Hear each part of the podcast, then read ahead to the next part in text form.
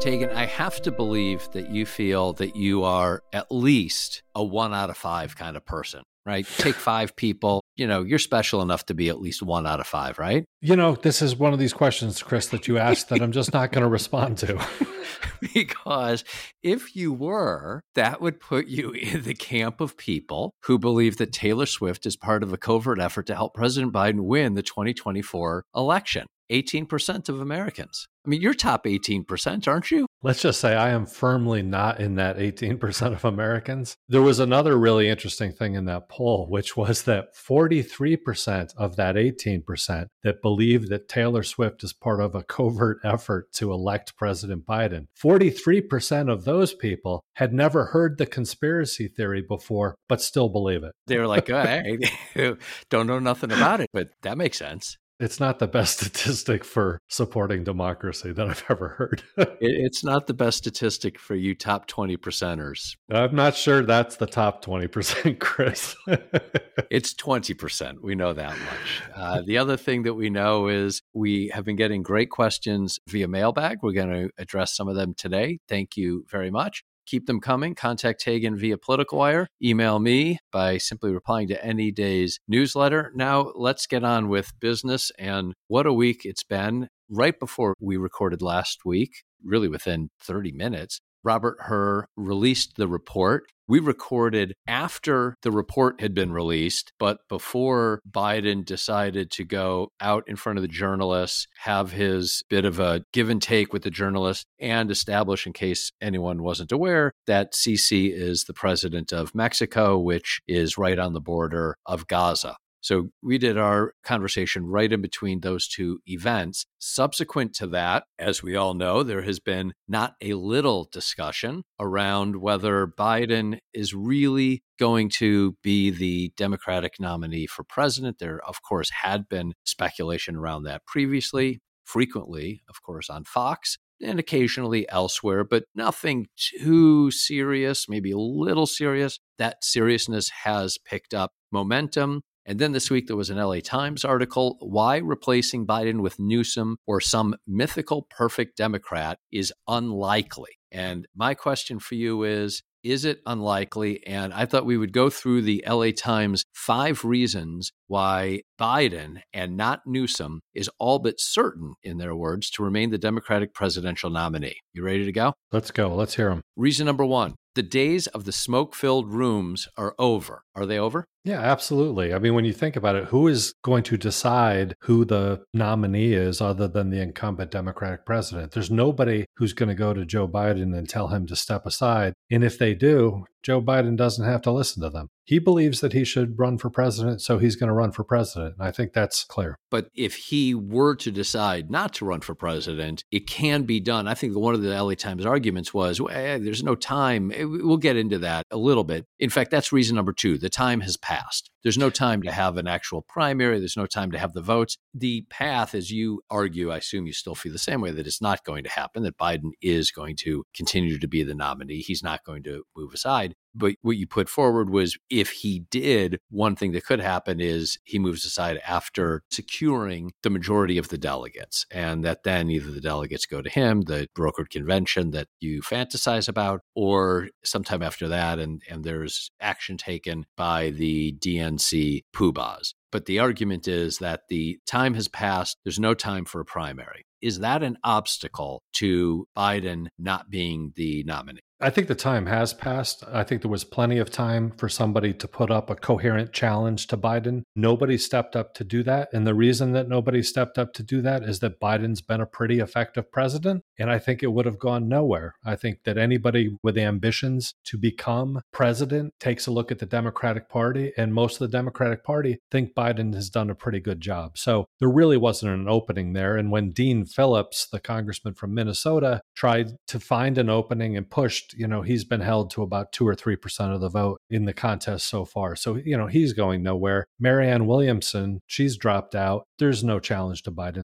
I think people saw that and they saw that there was no hope there. But that's mainly because the incumbent president wasn't going to budge. So Biden has decided that he's going to stay. Reason number three Newsom remains on Team Biden too. He's not pushing any, he's not pushing for any Joe must go. He's securely on Team Biden. Is Newsom's being on Team Biden a reason that Biden will not step down as nominee? Yes, I think that Gavin Newsom has been very smart about this. He's clearly been given cover by the White House to debate Ron DeSantis, to make foreign visits, to raise his profile in defense of Biden. Newsom's very good on his feet. He's very good on television. But I think Newsom's probably looking more towards 2028 than he's looking at 2024, with one exception. Anything can happen in politics, and I'd rather be Gavin Newsom, who's at least danced around and raised his profile for the last six months, than somebody like Andy Beshear, for instance, from Kentucky, who on paper would be a very strong candidate nationally. But the problem is, is most of America doesn't know him. So Newsom is probably doing this because you never know what would happen. There's a possibility Biden would change his mind. But as we sit here in mid February of 2024, there's no indication that Biden's changing his mind. In fact, everything you hear from the White House and from the Biden campaign is that he is ready to go and he believes he can beat Donald Trump again. Okay, so maybe Newsom's not in the game, but what about the sitting vice president? Kamala Harris, uh, you saw the Wall Street Journal report earlier this week. Headline Kamala Harris says she is ready to serve as Biden faces age scrutiny. In a recent interview, the vice president cites her, quote, capacity to lead after stops on her abortion rights tour. So Kamala was giving press interviews talking about how she's ready to lead. That was more in terms of, okay, should anything happen or Biden Harris, strong ticket. I'm ready to do whatever I am called to do. But is that an option? Could she be called on to do something sooner rather than later?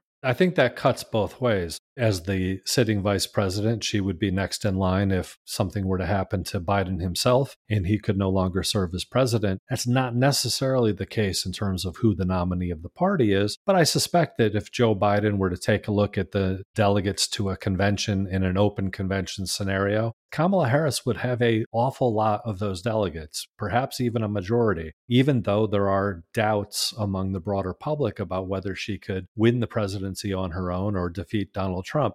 What's interesting, and the reason I think that cuts both ways, is that I think Biden knows that if he were to step down, that she might have the inside track to get the nomination. I'll bet Joe Biden doesn't think she could beat Donald Trump, or at least would have a harder time than he would. So the idea that she is his vice president, that she is his running mate, may actually convince Biden to stay in the race, even if he had any inklings. And again, I don't think that he does think he should step down. I think he might have considered that two years, three years ago. He might have considered being a one term president, but at this point, he has every intention of running for another term. I thought Kamala Harris had a good week. She looked very strong. I thought that her defense of Biden felt strong. We all knew why she was doing it. She had to do it. She isn't the only vice president or member of the cabinet who came out in his defense. I'm sure you saw Jon Stewart's hilarious point on that after showing video of, I think it was Harris, maybe it was Buttigieg, I think Mayorkas, all three saying the same three things. I've been in meetings with Biden. He is strong. He is very clear. He's on top of every point. He's doing a great job. And Jon Stewart said, if you've been in these meetings with him when he's acting that way, did you ever think about taking any video? Could you just show us some of the video? We'd love to see the video. Kamala Harris didn't shoot the video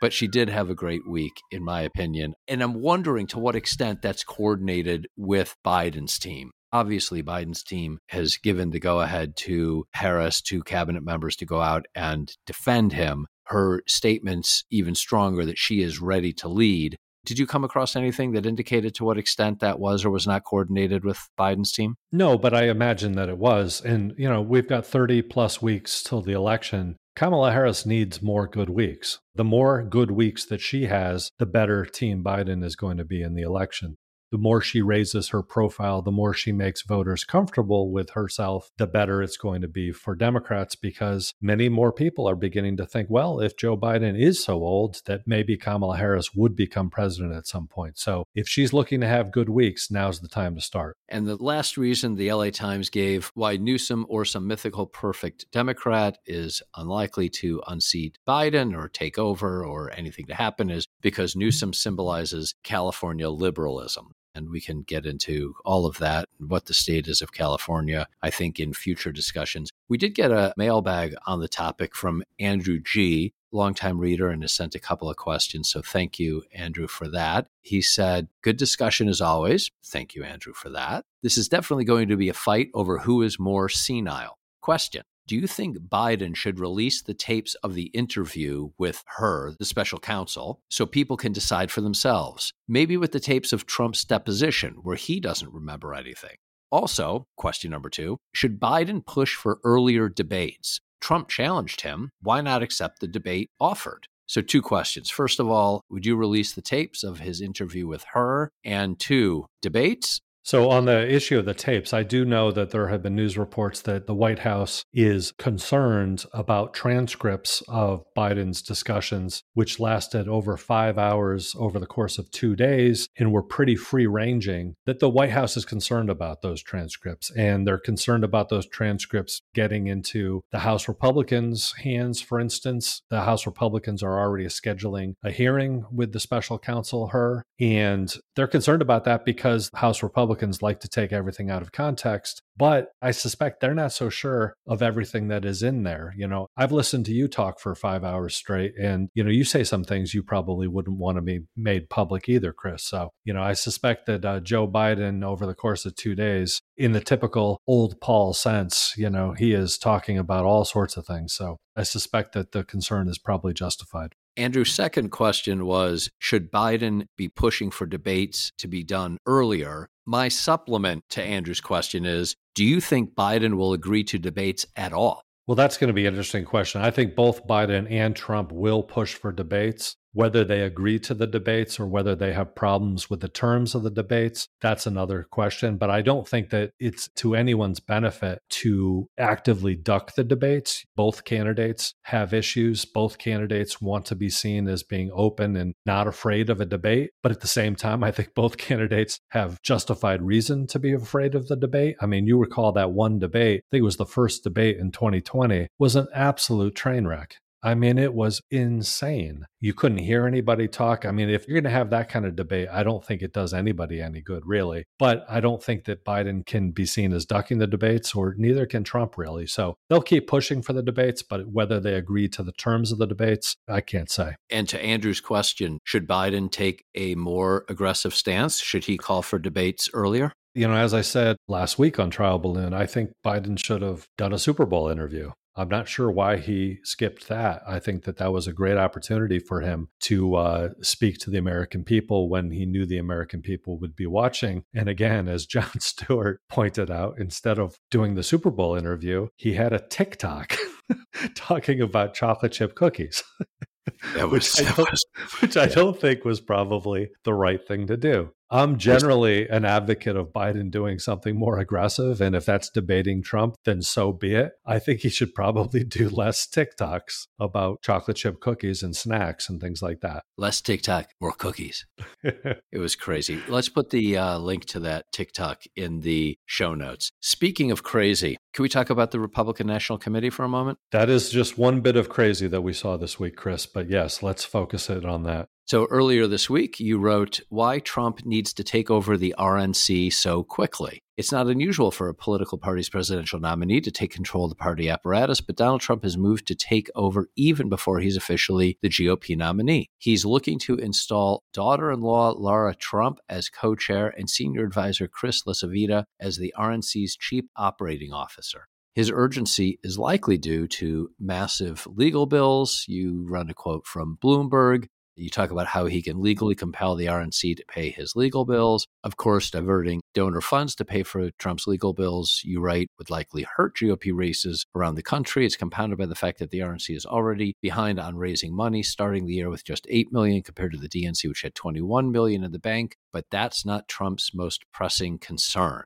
no, he might not be so concerned with the other Republican races. But you've got a week where Jared Kushner says, no, no, no, he's not going to go back into a Trump administration. I think Ivanka Trump said previously she's not going to go into a Trump administration. But Lara Trump, I guess technically this would not be a Trump administration, but uh, she's happy to take over the Republican National Committee. What's going on there? Well, I think it's exactly as I wrote about. I do think that Donald Trump has money problems. Anthony Scaramucci, former Trump aide, White House communications director for I think it was 10 days. He speculated based on public information and disclosures that Trump has made that he's going to be out of cash very soon, particularly if there's a civil judgment which is supposed to happen by the end of this week against Trump where he may have to pay 300 375 million dollars to New York state for his business committing fraud in the state over the years. If that's the case and combined with the 88 million dollars that he owes E. Jean Carroll,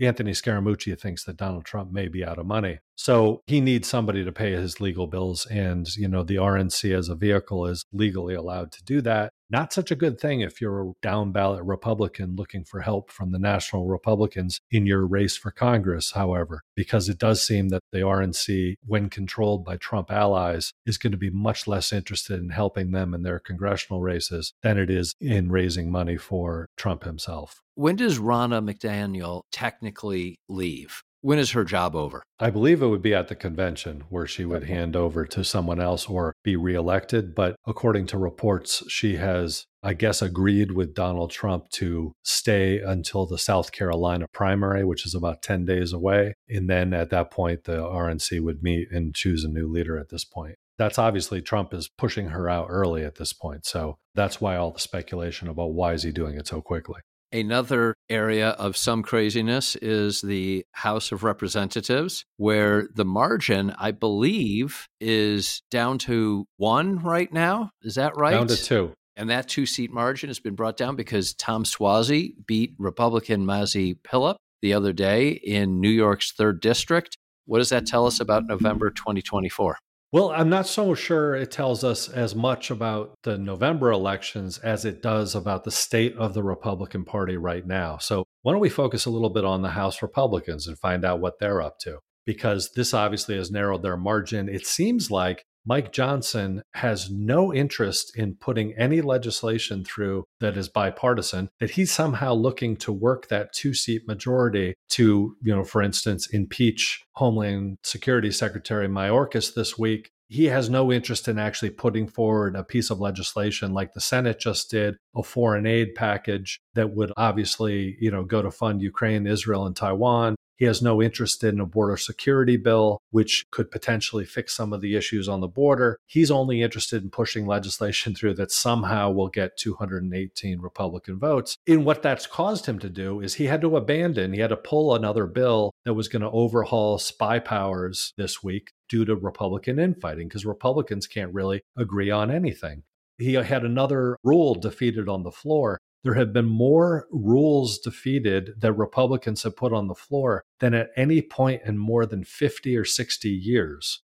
This is unheard of what's happening with the House Republicans right now. We've had a fourth House committee chair announce that he would rather not be in Congress and that he's going to retire. I mean, these are the most powerful people in the conference, these chairs of these committees. And we've now had four of them say they're not going to run for reelection anymore it's just one indication about how impossible it is to be in this majority in name only that the Republicans have right now that even the most powerful among them, people like Patrick McHenry, who was briefly, you know, presiding over the House as the Republicans were trying to find a speaker, it was amazing. It's amazing that they're deciding to leave their jobs at this point, but it's an indication of two things. One, I think they see that the writing's on the wall, that Republicans won't have a majority after the fall election, but that two, the Republican Party is ungovernable at this and that it's impossible. And so all of this happened this week, and Republicans, both the House and the Senate, are about to leave for a President's Day recess. They will be back on February 28th